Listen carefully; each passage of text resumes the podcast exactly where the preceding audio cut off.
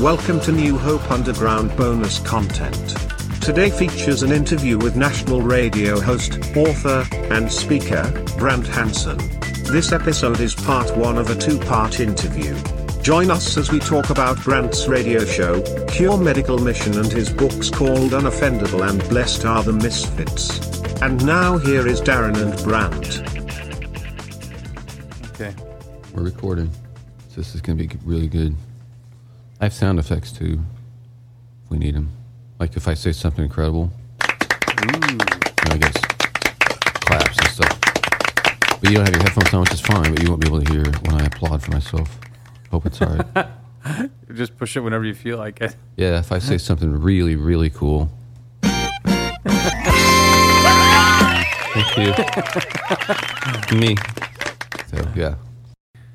Wow, do we sound awesome? We or do. What? We do. Bam. We are in a professional studio. Yeah. It's amazing. Radio.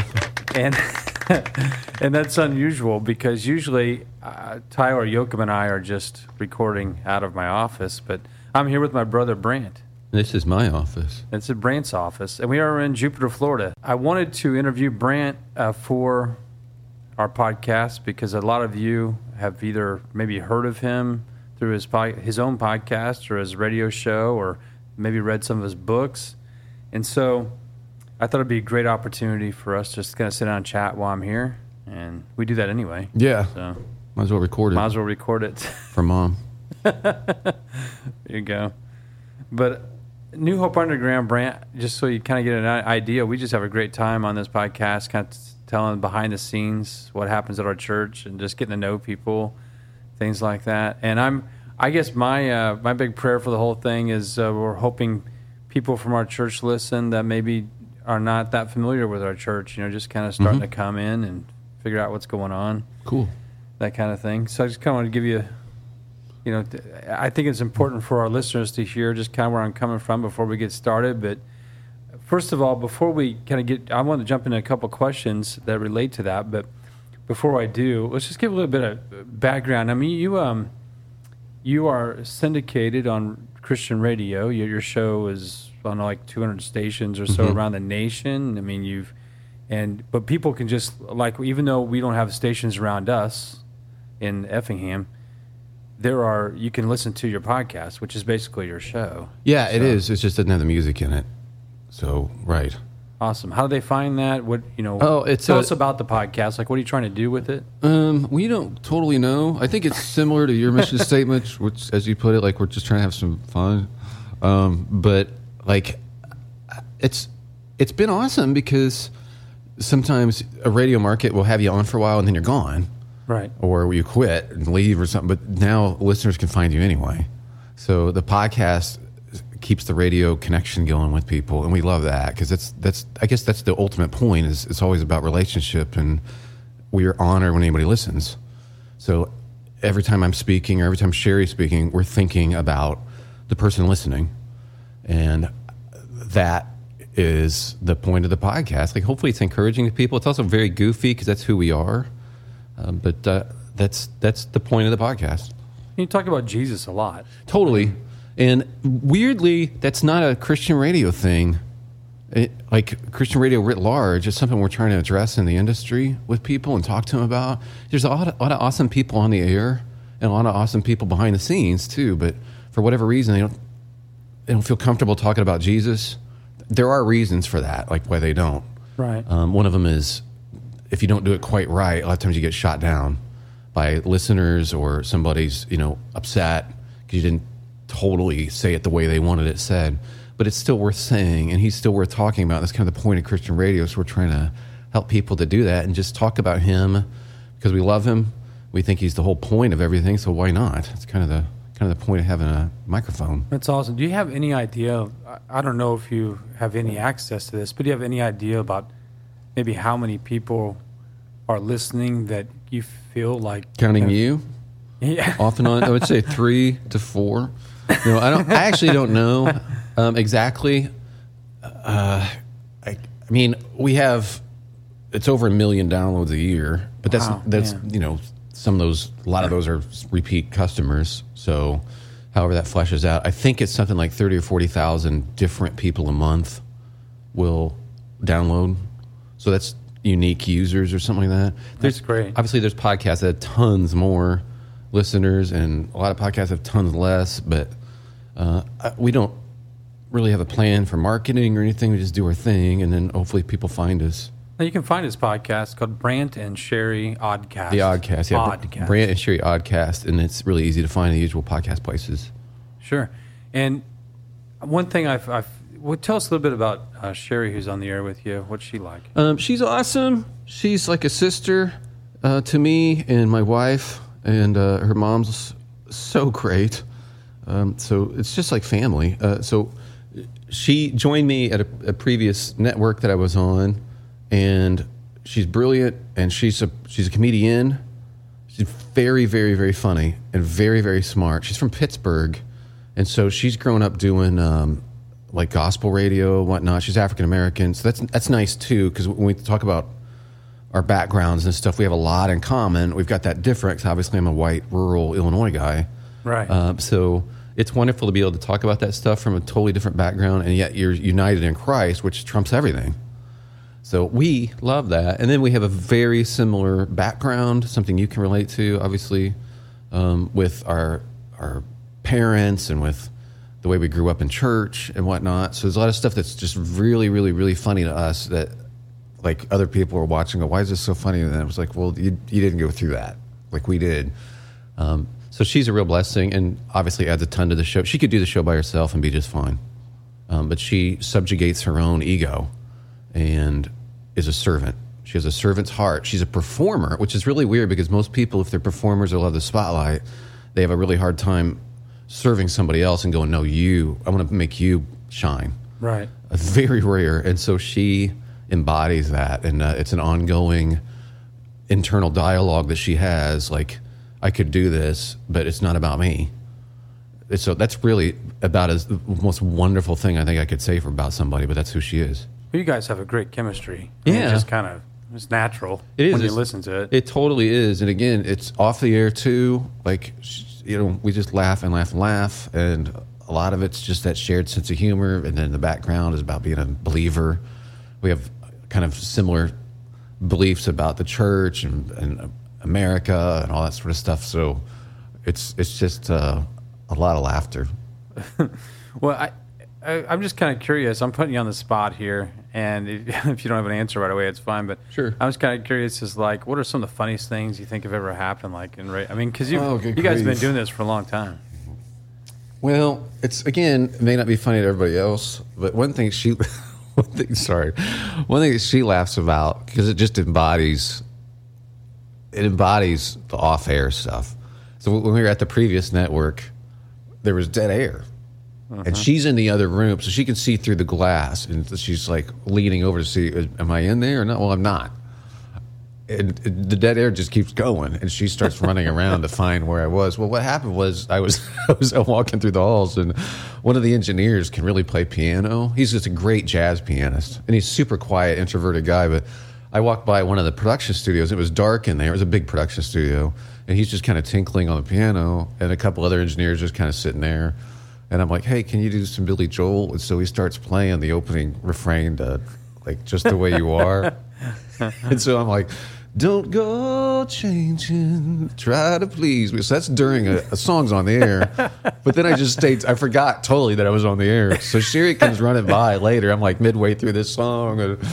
Um, she just sees the lights dim, and it's like lounge in there. The guy, you know, I'm like, I love you just the way you are. He's got like one of those big brandy snifters on the It's piano. Totally, it's totally like that way. tips. It's totally like that way.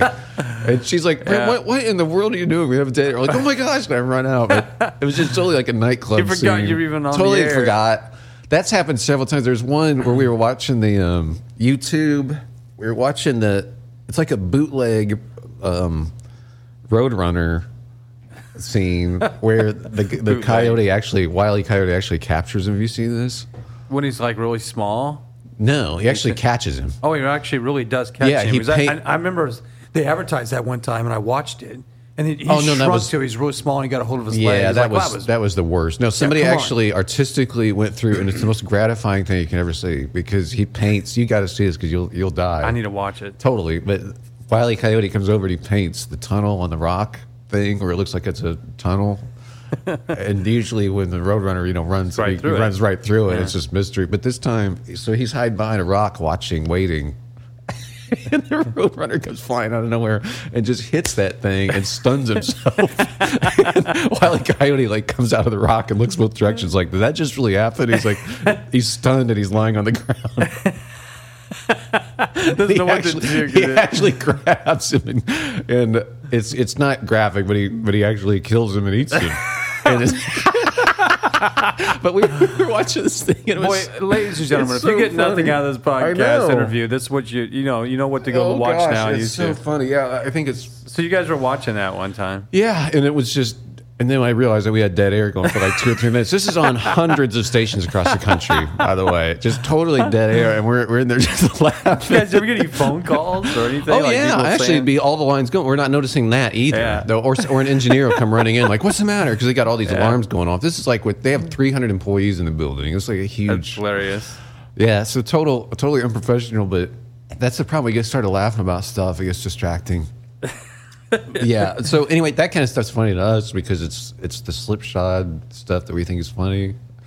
We do put a lot of effort in everything we say on the air, but there, there's sometimes we get started laughing. So yeah. Well, what's so cool, kind of the evolution of things, is that's when you're you're back in the day when you were on live radio, Yeah. and you guys have worked together there. Now you're working together on your own show. Basically, we're sitting here in your house. Yeah. I mean, Yeah. you're producing your own show from your house. So now you're now you're working with uh, Cure, Yes. which you could you explain what Cure is to everybody? Yeah, real I'm- quick. love it. It's a cure. Like you may have never thought about this in your entire life because I had never thought about it. Honestly, never thought about it. But you know how there are people who are born with disabilities in America, but they're fixable. So they get fixed. Like club foot is a classic example, but there's a lot of different things that happen where they get fixed lickety split. You may not even think about it. There's people walking around now who don't even know they had club foot when they were infants, for instance. Well, in another country, it doesn't get fixed if they're in like a developing country. So they wind up being beggars the rest of their lives. Right. And it could have been fixed. So as a, as a believer, knowing that there's tens of millions of kids that have correctable disabilities, as a believer in Jesus, I'm like, well, then that be a Jesus people thing where we fix them, we heal them, and we do it in the name of Jesus. It just seems like an obvious thing, but I had never thought about it. So Cure has hospitals around the world, and that's what they do. It's orthopedic surgeries, pediatric orthopedic surgeries, and neurosurgeries to heal kids with correctable disabilities, and it's all about Jesus. So they have pastoral staff and whatnot. well, I started visiting these hospitals, and I was just like, "That's the Jesus I want to serve. Like that's the Jesus I believe in. I get that. Like some stuff doesn't make a connection to me. That does. You're actually reaching out and touching these little kids and um, telling them, "No, you're not cursed." They think they're cursed, and the parents think they're cursed, Yeah. and it's because they did something wrong. Some wrong. of the stories I've seen on your channel, I mean, you have some videos and some stories of families just that are amazing. Oh, that's inc- it's it's the sweetest thing to be able to tell a family you're not cursed at all. In fact, God loves you. Um, you didn't do something wrong. A lot of times, the moms are carrying around this guilt that they did something wrong. That's what they're told. So a lot of times, the dads will leave like, "Well, that's the curse isn't on my side of the family; it's from you." And the dads leave. So these hospitals are about proclaiming the kingdom and then healing at the same time, which is what Jesus told us to do. So that's what Cure does. So with our show, I don't actually get paid by the radio stations. I love working for Cure, and then if a radio station wants to air our show, they have to air spots about Cure, I see. And it's a, it's And it helps. It helps raise money for Cure. It totally does. It gets the word out. It also helps me talk about the kingdom in a really practical way that people can go, oh, so that's what we're about this. So your world." main job with Cure then is basically this. I, for lack of a better term, the storyteller yeah, of what's going on with Cure, getting it out there, promoting it, be able to raise support for Cure. I, uh, my wife and I support Cure on a monthly basis. You receive you receive emails constantly about kind of the kids that are going through surgeries at the time. You can even send messages to the kids that are in Yeah. surgeries. Uh, the most recent uh, kid was a kid that had a clubfoot uh, issue, and he's he's in somewhere in Africa. Well, Uh, I can't amazing, remember. remember the nation right now, but A lot of times, again, we think clubfoot's not that big of a deal, but if you're like 15, 16, it's a series of Yeah. procedures. And like, he was a teenager. Yeah, like that's defined them. So each month, if you become a cure hero, you're helping heal a different kid, and um, so you get to see their stories and whatnot. But like a kid like that, that's been their definition, and it's just exactly like because people were like, "Why did he have this? Maybe his parents did something wrong. Maybe he did something wrong." I was like, "It's exactly the story from the Bible where they had the blind guy and they bring him to Jesus." Like traditional cultures, that's the question: Who who's who's responsible for this? And they do this with these kids. So for us to go, I, I, actually, you didn't do anything wrong. Your Right. mom didn't do anything wrong. Right. This happened so that God could be glorified, which is what Jesus said. He said that about the blind man, and then he healed him. Well, he touched the leper. He forgave the paralyzed man who probably never even heard those words. Was called a sinner all his life. Totally, it's his. mean- it's like it's your fault. Yeah. So to be able to say, actually, God draws close to the brokenhearted. He loves you. Your child's beautiful.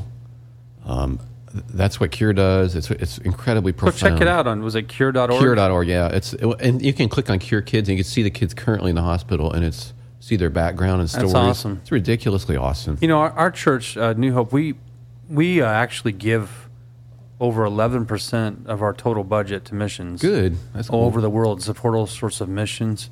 Um, but I, my wife and I, we give to the church, and we also give to Cure. Awesome. So it's kind of a, it's because uh, Cure is a great organization, and obviously having the ties to you, I get to know firsthand kind of what they're doing. It's also allowed you to kind of travel around the world and see firsthand what's going on. I love seeing that again because of my own like im- implicit skepticism I have about everything, um, which can be good and bad. But it's nice for me to see. I'm like Thomas. I got to touch it, you know, and um, I want to see and feel uh, like, and where's this money going, and what's this for, and what's the end. So having something where I see it, touch it, feel it, ask all the difficult questions. I want to know everything that's going on. I've been to almost all these hospitals now, um, and my wife and I continue to get more. So to me, it's nice to have something where I could go, yeah, this is this- Exactly what Jesus wants. Exactly. I can grip it and rip it. Like just let me let me live this because I believe in it so strongly. That's fantastic. What um, I also want to talk about your your books. You have uh, we have quite a few people I think in our church who have read a couple of the books anyway. I know like our small group actually went through one of the books as Cool. a small group study, which was Unoffendable, was your first book. Mm-hmm. And then your second book is Blessed Are the Misfits. And you just finished a third book, which may be out soon. But I want to talk real quickly about can you just give us kind of a, a gist of what Unoffendable is about and what Blessed Are the Misfits are about? Yeah, a quick gist would be unoffendable. It's about the myth of righteous anger. Everybody thinks their anger is righteous. We always think, okay, there's good anger and bad anger, and the good anger is when I ought to be angry and I should be because I and I, you know, supposed. That's Christian, actu- Christian anger. Yeah, it's Christian Righteous anger. It's righteous anger. Yeah. And I totally believe that too until I couldn't find it in the Bible. There is no righteous anger for humans in the Bible. It's only for God. Your anger is not righteous. In fact, our anger, we're supposed to put it away now. We're supposed to get rid of it before the sun goes down. And it's not because somebody deserves it. And that's the thing too. People are like, you don't understand. This this thing happened to me. No, I do. I honestly do. I get it. It's not because that person deserves it. It's because God deserves it, and He told you to do it. We have to let it go, and it turns out it's incredibly healthy to do it. It doesn't mean you have to restore the relationship and act like nothing happened. Um, it's about releasing anger in your heart. That's the nature of forgiveness. And there's no place in the Bible where it says human anger is good. Nowhere. So that's unoffendable, and it ruffles some feathers. But usually by the second, third chapter, people are starting to go, "Oh, maybe he's right." Um, Blessed are the misfits is more personal, and it's about being a spiritual misfit. If you're somebody who doesn't naturally feel like God's around, for instance, you might wonder what's the matter with me, and that's a lot of people. Yeah. Or they see other people having this worship experience, quote unquote, where the band's going and they're really into it. There's nothing wrong with that. It's all good. But there's a lot of people that don't have that experience and might wonder, okay, where's God in my life? I must have done something wrong. Why is God so distant? Yeah, why is the distance? Why don't I feel Him around here? And so, as someone who doesn't generally feel God around at all, um, I'm trying to address those people and to say, here's what I've learned about that, and it's really good news. Like you're not, you're not an outcast. Actually, Um, it doesn't mean you did something wrong. It means you're a human being. And there's a lot of us like that. And there's a reason we feel that way. And it's not bad. And actually, spirituality is not emotion at all in the Bible. We Right. just we think it's what it means to be a spiritual person. I'm I'm really emotional about God. Well, spirituality in the Bible is actually obedience, Right. And that's And something. it's not that emotion is bad. It's just that most of the time we don't always. I mean, a lot of times we don't just don't have it. don't have it, and it comes and goes based on whether I had a nap Yes. or I yes. ate right, or I'm exercising, or something else that happened. Maybe I just got back from a vacation. I feel depressed, or a missions trip. Like there's all sorts of things that cause depression, including brain chemistry.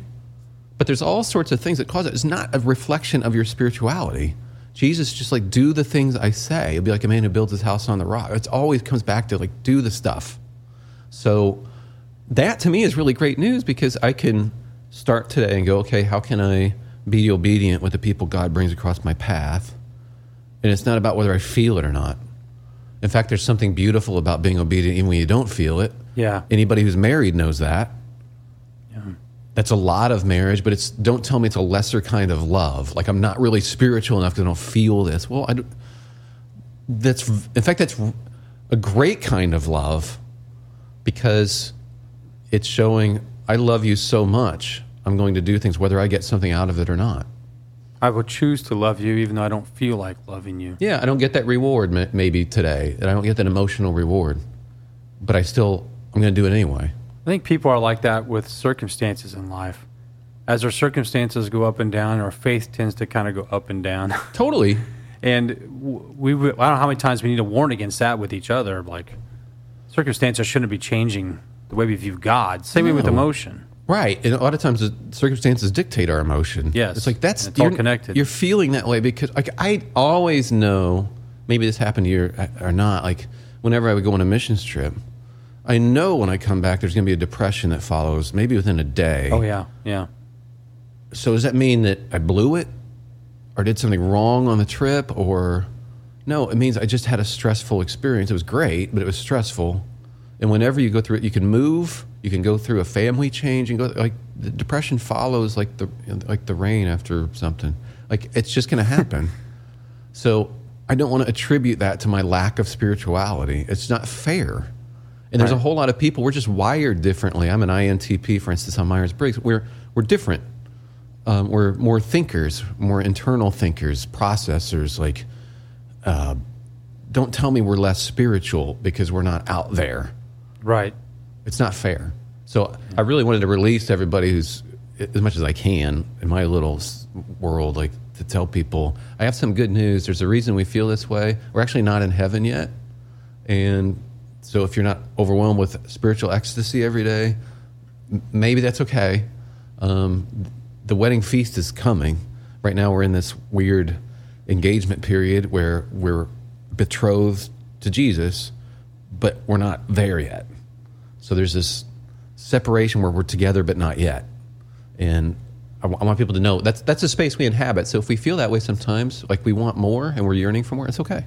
Yeah, that's great. And what is, what has kind of in an overall statement, what has have you seen as a response to these two books? Um, Really positive. Uh, I'm honestly relieved by that because I don't have the confidence. I think a lot of people have where they just say something and it's like, there you go, there's the truth. Like I don't. Yeah. I'm kind of like, here's what I think. Here you go. What do you guys think? And so when it comes back, like this was incredibly helpful to me, or I've read this five times because I think this is the most. F- I've had people say that, like this is the most formative book I've read in a, well, maybe ever, besides the Bible. Like, Wow. Um, that's humbling. well, it's really it's really humbling. It's shocking, and it's, it's an answer to prayer. And again, I still feel that way. Like I don't know what I'm talking about, but it's more of a communal. Like here's something to think about. So whenever you do something and it's vulnerable and you don't know if it's good or not, and someone says something like that, it's not everybody by any stretch, but it's like even if it's one person, you feel like thank you, somebody got it. Like I put my my heart out there and I didn't get beaten with a baseball bat. Like somebody like thank you. That's that is really neat. So the reaction has been really good, um, and I'm very thankful for that. Well, it's a great small group study, You know, I, I think. Since you wrote it, it's I- true, and I'm going to have you write the next one if you oh, want. yeah, I'm excited about it. Uh, but I, yeah, we I wrote the questions that go along with it. But anyway, you can get them free on branthansen.com. Yeah, for both the books. for both the books. And uh, I, I think what's great about it is when it comes to a small group study is that it's very it's a very easy read. I mean, it's not like it's difficult to read. I sat down and can read it really pretty fairly quickly, and also at the same time, it's it's very applicable. I mean, to everyday life. It's not something that like you have to theorize about necessarily. No, you said you did one on unoffendable. So is that what you're talking about? Yeah, we did the one on unoffendable. Yeah, yeah, totally. I- I- but there there's both we have you have the questions posted for both of those but also just ordering the books you can get them on amazon or anywhere Yeah, everybody struggles with this stuff, um, the anger thing especially. It's universal, and it's really helpful. Uh, Dallas Willard said, like, this is American Christians' biggest issue, and it's because no one talks them out of it. Their anger. wow yeah. No one addresses this.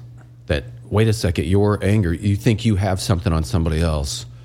You've you've got to learn as a believer. You have to get rid of that. It's so consistent in the Bible. So yeah, everybody relates to it, and it's an issue for everybody almost on a daily basis. well thank you very much for quoting dallas willard because tyler sturkey on our staff will will really appreciate that Good. Well, I, I like him a lot. I like Dallas Willard a lot. Of course, he's the late Dallas Willard, but I wish I could have known him. Super nice. well his his writings will impact people for a long time Definitely. Check out the second part of the interview with Brant Hansen in our next installment. Brant and Darren explore loneliness in our culture and what it means to be the church.